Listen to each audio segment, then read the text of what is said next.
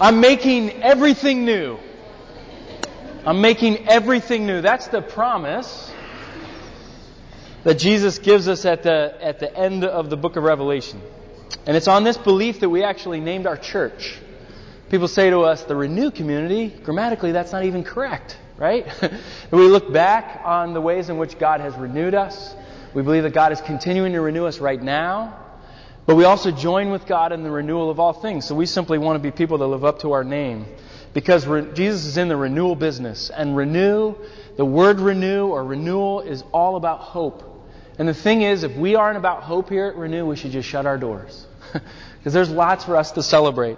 And by the way, if you're relatively new or this is your first time to Renew, you've actually picked a really good time to be here.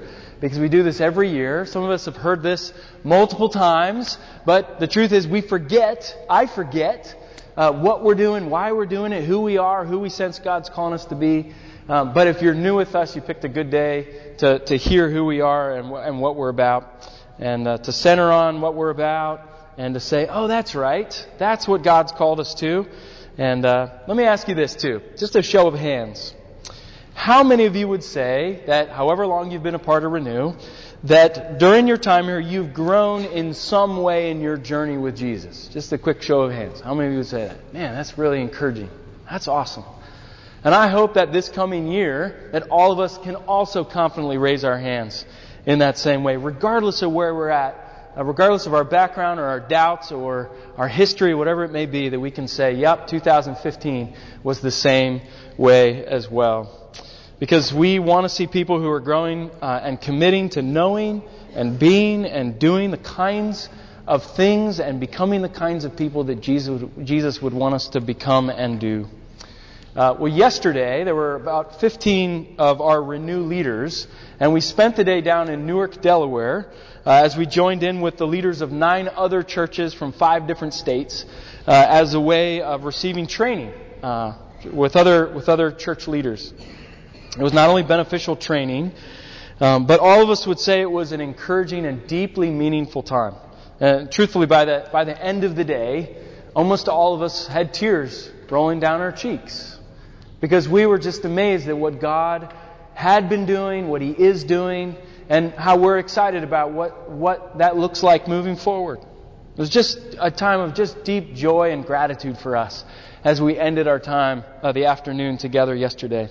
So as we lean into the new year, we always spend the last several months or the last several weeks of the year prior asking God, who are we and where do we need to join you more?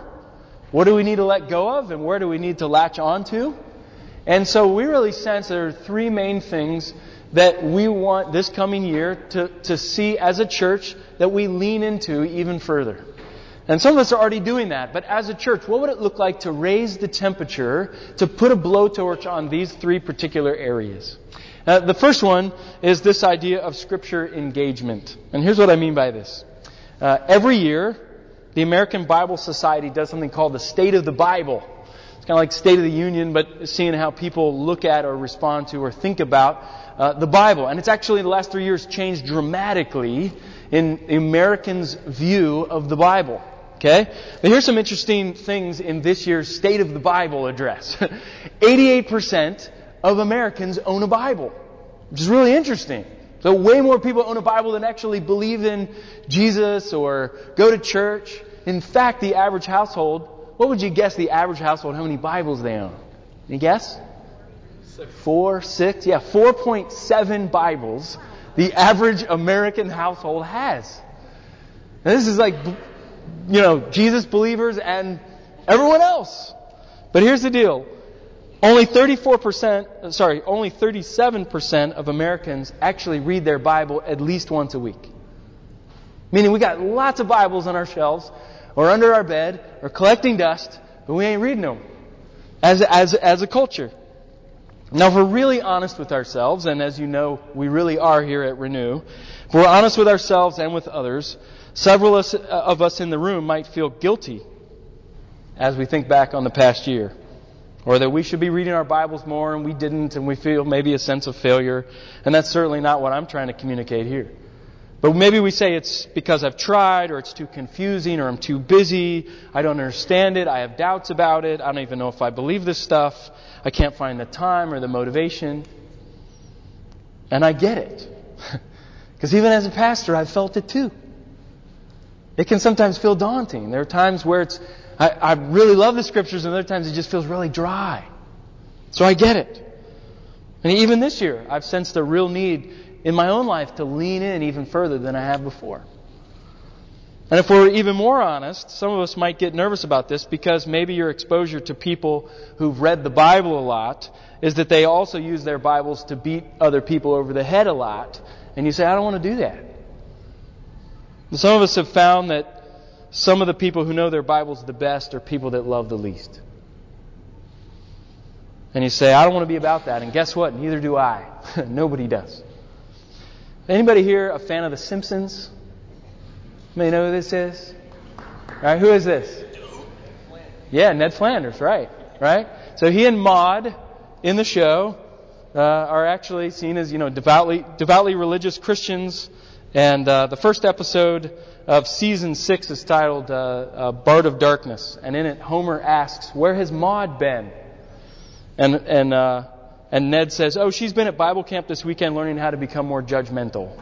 I mean, isn't that, unfortunately, what's the reputation about Christians? And so maybe our role here at Renew is also to be people who are committed to engaging with the Scriptures, but actually renewing people's assumptions and perspectives about what it means to be a follower of Jesus.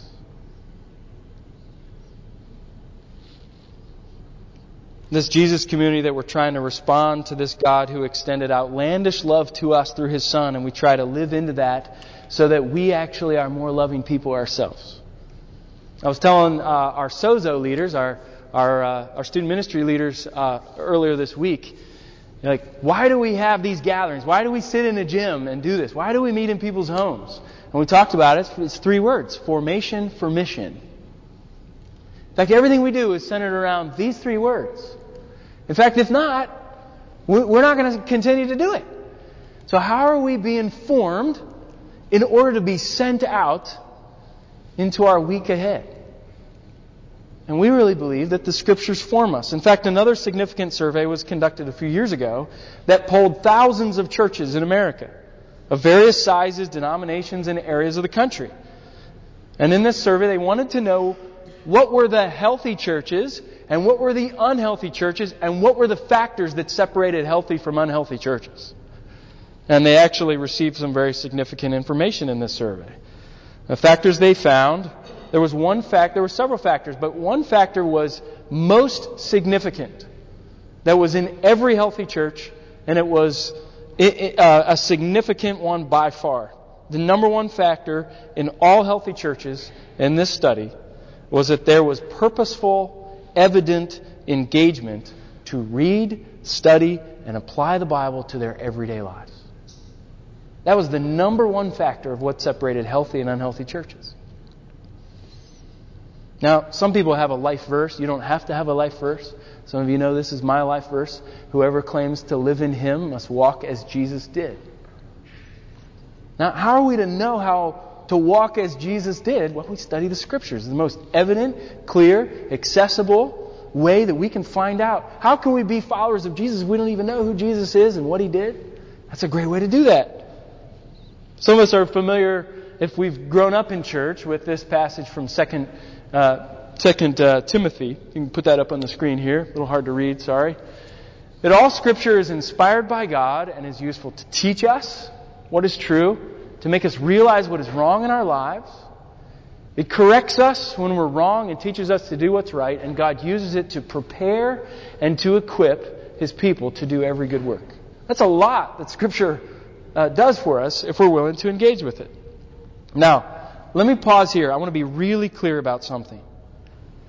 The goal of reading our Bibles is not to become more knowledgeable so we impress other people with what we know. The goal of our Bibles is not to worship the Bible. Unfortunately, some people know their Bible, but they worship the Bible. It's not for a legalistic reading plan to make you feel guilty if you don't keep up. That is not what we're about here. But let me be really clear. While the goal of reading your Bible is not to know your Bible, it is to know the God of the Bible.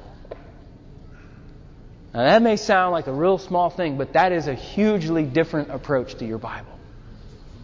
The goal is not to know the Bible, it is to know the God of the Bible. I heard someone say this, a scholar say this about 5 years ago. It changed the way I read my Bible. Because I had been reading it more than I thought to just know what the Bible said. And it left me knowing a lot about God. But I wasn't actually having intimate encounters with the living God because of the Bible.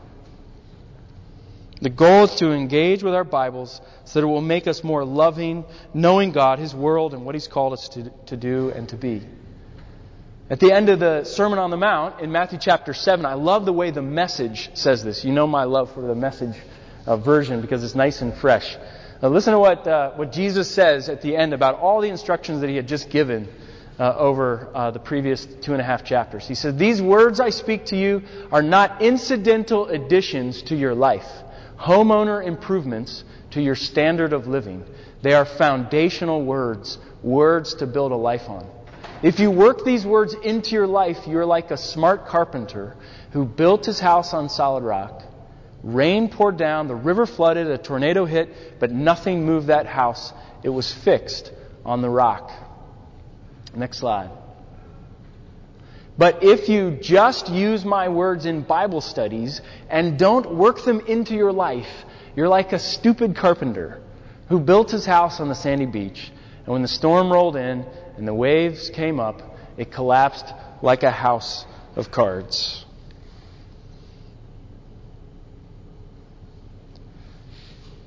Specifically, one of the things we're looking forward to this coming year is that we would be a church where three things happen regarding this area. That everyone at Renew who wants to lean into this with us would know and understand and be able to compellingly articulate the story of God that's found in the Bible, to purposefully lean into God's Word with intention and regularity, and to experience God through the Scriptures in a way they have never done before. Imagine if this year you said, "I have encountered God because I've leaned in the Scriptures, and I'm so grateful for how God has revealed Himself, and I've experienced Him this year." We experience the Scriptures in order to experience God.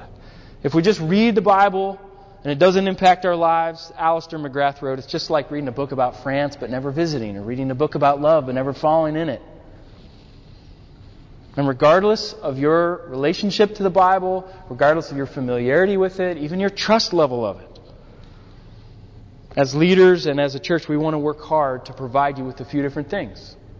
Some of you say, "I don't even know, I need to buy a Bible. I don't even own a Bible. Like, which translation?" There's like a million of them out. There's like buying a car. I mean, I don't know which car to buy. Maybe it's picking Bible translations or learning how do I read the basics of the Bible? Or maybe it's where we want to provide teaching series and learning communities, even house church emphases for our house church shepherds, where we can focus on the Bible, not just to read it, but to engage with it. And experiences, rhythms, and practices. And then last, we want to offer you access and permission and space to be able to express those questions, to read Scripture together with others and have a discussion about it, even the hard-to-understand parts. Maybe that's the most important thing we can do as a church, is to allow space to wrestle through those really difficult sections. So that's the first thing, is this idea of Scripture engagement. Not Scripture reading for the sake of checking a box and I read all these things. The goal of the Bible isn't to read all the way through the Bible, it's that the Bible gets all the way through you. And that's why we want to see it as engagement. The second thing is a kingdom experiments. And here's what I mean by this. So I shared this with our leaders yesterday. Bible studies are good, Bible doings are better. And just as we read in the passage from Matthew chapter 7. But I shared with our leaders yesterday, I love the word experiments. You know why? Here's the deal. You do an experiment and it fails, so what? It was an experiment, right? But you try to launch some huge initiative and do this and it fails. Man, I'm such a failure. But here's the deal. You launch experiments and they don't work. Guess what? Not every experiment's supposed to work. That's why they're experiments. I'm thinking through, what would it look like if we as a church were willing to initiate kingdom experiments? I'm not talking big programs with lots of money and time, maybe some of that, but I'm mostly talking about what does it look like about us leaning in some ways to just say, let's try this. Let's actually try to be like Jesus. Let's, instead of just read about it, what if we actually began to step out together with a few others? I mean, let's try it. Let's try it. These are action-oriented initiatives, big or small, planned or spontaneous, formal or informal, it doesn't matter. But things that help us lean into living out the words of Jesus in our everyday lives. It's an action-based and practice-oriented way to think about how we can grow in our journey with Jesus.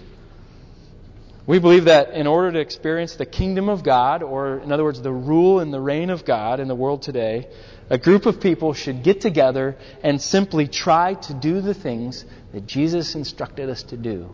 And some of you are saying, wait, I thought this morning would be a lot more complicated and sexy. And no, you know what? We really sense that 2015 is a year for us to get back to the basics as a church. This isn't mind-blowing stuff. We're saying, what if we actually didn't just talk about it, we actually began to do it? Dallas Willard said this, imagine driving by a church with a large sign in the front that says, we teach all who seriously commit themselves to Jesus how to do everything he said to do. I want to go to a church like that. By the way, I hate church marquees. I think they're so pithy and come with the cheesiest little sayings on them. But man, that would appeal to me. Because that's what we want to be about here. Because we don't enter the kingdom of God simply by talking about it or by listening to someone talk about all this stuff. But we have to experiment together to integrate these into our lives. In James chapter 1, just very clearly, I love James, it's just very straightforward. He said this, don't just listen to God's word, you must do it. Otherwise, you're only fooling yourselves. Unfortunately, there's a lot of people who are fooling themselves right now. And I don't want to, and many of us, by the way, are leaning in and doing these things, and I want to affirm you in that. But what if this became something that marked us as a church? In 1 Corinthians 4, it says, for the kingdom of God is not a matter of talk, but of power. God makes himself powerfully known, not by lots of cool talks and sitting around and huddling and cuddling.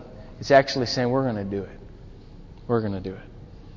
The way of Jesus can be verified by direct experience, and it must be practiced to be understood.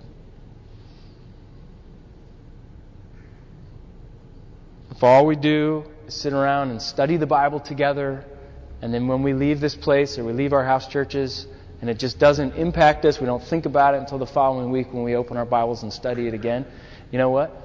I think we probably should just shut the doors of our church. Now, gratefully, there's no temptation to want to do that right now because we're seeing people, many of you all, we just read that in the By Faith, that are actually living that out, which is great. But what if we did that through these little kingdom experiments? What if we actually saw a lot of these pop up and these kingdom experiments were actually recorded in By Faith in 2015? Let me give you just an example, or several examples actually. What if every time we got together as a church, whether it's gatherings or house churches, what if we got together and said, what's the one thing, based on what we heard, that we can actually do with this before we get back together in the next 7 days? It was just one small thing, but what's the one little risk of obedience that we can take all together and we just commit to doing that? Imagine if we did that. Again, they don't have to be expensive or grandiose or amazing or be published officially somewhere. We just say, hey, what if we just gathered a few people and we did that? So let me give you some of those specific examples. It might be inviting a few people together for a kingdom experiment to identify who our enemies are and to commit every day to pray for our enemies while at the same time praying that we would have an opportunity in the next 4 weeks to actually bless our enemies in a very tangible way. What if you did that and then got together with a group of others and said, here's how it worked. Here's what I'm wrestling with. Here's where I'm still so angry at them. Here's where you can pray for me as I pray for my enemies. How can I pray for you and for your enemies too? Imagine if we did that. Or imagine if we invited those people who are different from us into our home. Socioeconomically, racially, whatever it may be. And we just said, politically. But I'm still going to just invite them into my home and just say, help me understand your story. I want to get to know you. Or maybe a group of us chose to put $10 in our pockets every day for a week and ask God, who do we give this to, God? We learn to bless others, but we'd also learn to listen to the role of the Holy Spirit. Say, God, am I supposed to bless this person today? Am I supposed to pay the toll of that person? Am I supposed to tip that waitress? Am I supposed to give that to someone who said they're really in need right now? Imagine if we did that and then came back together the next week and just told stories of what we learned, where we failed, where it worked, where we saw God show up. That's a great kingdom experiment. Or maybe in order to practice simplicity, for you to realize that God really is sufficient, that He'll take care of our needs, we could get creative and have a group of people that we just choose for the next 3 weeks that we're going to wear the same clothing every day for 3 weeks. In the midst of that, maybe we just explore our own hearts of why do I feel so insecure? Why am I so afraid what people think of me? Why am I insecure when that person mentioned, didn't you wear that yesterday? What if God sort of worked in and through that? And what if we realized I don't need this whole big closet full of stuff? Maybe I shouldn't be the one to own all this. Maybe others should own this instead. And we talked about that together. Imagine if we did that. Or imagine if instead of just reading Scripture about how God cares for the poor or the marginalized or the oppressed, what if we gathered the poor and the marginalized and oppressed together and we invited them and asked them humbly if they could read Scripture to us? I think we'd read it a little differently. You see, the whole point of what we're trying to do is not launch one or two major programs or initiatives this year, but to say, let's create a culture where we can just initiate some of these smaller things and let them pop up and say, this is what happened. Look at what we're doing. Anybody want to join us in with us on that? These kingdom experiments can be all sorts of shapes and sizes and lengths of time and people, ideas. But imagine if Renew, and imagine if maybe even your house church was a greenhouse for some of these kingdom experiments to happen. We're just committed to taking some of these risks together. That's the second thing, kingdom experiments. And the third one, which we've talked about before, is presence and proximity. And here's what I mean by this. You ever been in a coffee shop and you need Wi-Fi and it's super weak? Or you pull up your Wi-Fi on your laptop and it's just one dot and you're oh man. Or you're in a library or you're in a home. And you ever see those people where they're really desperate, right? And they take their laptops and they're walking around like this, trying to find the signal. Come on, admit it. You've done it. You have. See, when we're engaged in kingdom experiments, that Wi-Fi signal's got to be strong. What I'm not saying is that we're checking attendance and that we're going to go, hey, you haven't been here. Where you been? Because you need to. That's not what we're saying. What we are saying is because we're about relationships here, not about programs or not about just coming to an event on Sunday morning. That means that in order for us to develop relationships, we've got to be present with each other. We believe that church is not a building, right? Church is a group of people. So if we invite people to church, what it is, it's an invitation to relationship, not to an event. So with that being the case, we've got to have strong Wi-Fi connection with each other for Scripture engagement, for kingdom experiments, for some of these. We've got to be willing to commit to be present with each other, not just when it's convenient, but actually saying, I'd like to be gone and do that thing this weekend, but I'm committed to a group of people. And I'm not just going to be here because I got nothing else on my calendar, but I'm going to be here because I'm committed to this group of people. So we can be present together in our gatherings. Hebrews 10, let us think of ways we can motivate one another to acts of love and good works. And let us not neglect our meeting together, as some people do, but encourage one another, especially now that the day is drawing near. Imagine if one of the greatest ways that you grew in Scripture engagement and kingdom experiments this year wasn't what you did, but maybe it's what other people around you did and how it inspired you or blessed you or gave you some creative insight to how the kingdom of God works that you couldn't have done on your own. So be present in those times with gatherings in house churches or in your neighborhoods, launching some of those kingdom experiments, or even just as an entire church in Lansdale and the surrounding areas. How can we be more present? How can there be some proximity, right? If we're to be salt of the earth, salt across the table in the salt shaker can't impact my dinner, right? And it's very simple, but it's got to be close. It's got to be close. There's got to be proximity for it to make an impact. So I want to encourage you that. So let me end with this. What's next? You know me, I'm always a big fan of let's not just talk about it. What are we going to do with it? All right? So let's be a little bit more specific on now what. On the scripture engagement side, here's a little creative thing we're going to try this year. Okay? Normally, if you've been with Renew for a while, you know that we have a gathering, and then we write up something called the Going Further that we give to your house church shepherds, about passages and questions and content. And we say, this would be good for you to talk about if you feel like it would be appropriate this week in your house church. Here's what we'd like to do. And this is a risk, but we're excited to try this. We're going to flip it. So at your house church next week, I will be giving the passage of Scripture we will look at our next gathering to your house church. So you all will actually read it, and you'll look at it first. So when we come to the gathering in 2 weeks in this room, you will have had some thought and some insight and some study that we'll want to hear from you all about what you're learning, what you talked about, and then how we might together, what implication that has for us as a whole church. In other words, you're going to be a part of the content of the teaching in 2 weeks. I'm not going to call you up front and put you on the spot, but we're going to invite us to speak into that to see, can we engage with Scripture and flip it? Does that make sense? Let's try it. Let's try it as a church and see what happens. I think we're going to engage with Scripture differently because we're going to try this experiment. So we're going to do that. The other thing is the season of Lent is coming up. Now, some of you say, man, I don't even know what Lent is, or I grew up with Lent and I got bad memories. I'm starting to tweak as I think about it. Lent, for those of you who don't know, is a season where traditionally people have given things up. It's 40 days before Easter, right? So the 41st day before Easter, Fat Tuesday, you're supposed to go nuts and eat all that you want because you're going to fast for 40 days before that.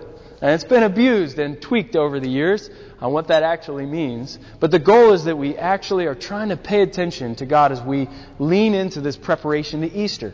So instead of giving up chocolate or coffee or meat on Fridays or anything like that, we're actually not going to be doing that. As a church, we want to invite you in. Doug and I are going to do this experiment. We're not going to require it for all of you. If you're interested in this, I want you to come talk to Doug and I. We're pretty excited about this. And we're just going to call it 4440. And it's this, 40 days, 4 Gospels. We're going to read the 4 Gospels in 40 days. And every day that we're going to engage with reading the Gospels, we're going to ask 4 questions. Just 4 simple questions. What did Jesus say about himself? What did Jesus teach about the nature of reality? What did Jesus tell his listeners to do? And then how did Jesus model what he taught in the way he lived? So 4-4-40, 4 Gospels, 4 questions as we read them, 40 days. And if you want to do that, if we've got 3 or 4 people, great. If we've got several dozen people, great. But we want to invite you to do that with us. And then we're going to talk about it regularly. We may have times to get together, say, what are you learning? What are you reading? How is this impacting you? Join Doug and I in this. We'd love to have you. Another one is learning communities, or maybe we should rename them, I don't know, to communities of practice. Since we don't want to just learn about it, we want to do it.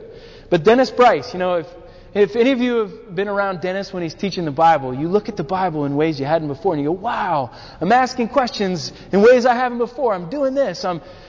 Dennis is really excited about this, and Dennis wants to be leading this. So he's going to be leading a time sometime this winter or early spring. So be listening for that, because Dennis is really excited to engage, and I think he wants to engage in the book of Mark again.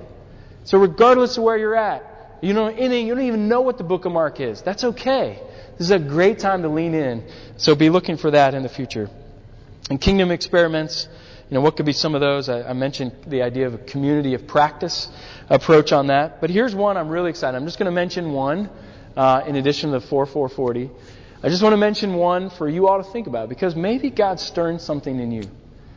A few years ago, we connected with the Lansdale Police Department, and I asked the police chief, which is the most difficult, the roughest street in the borough? Where do you get the most calls?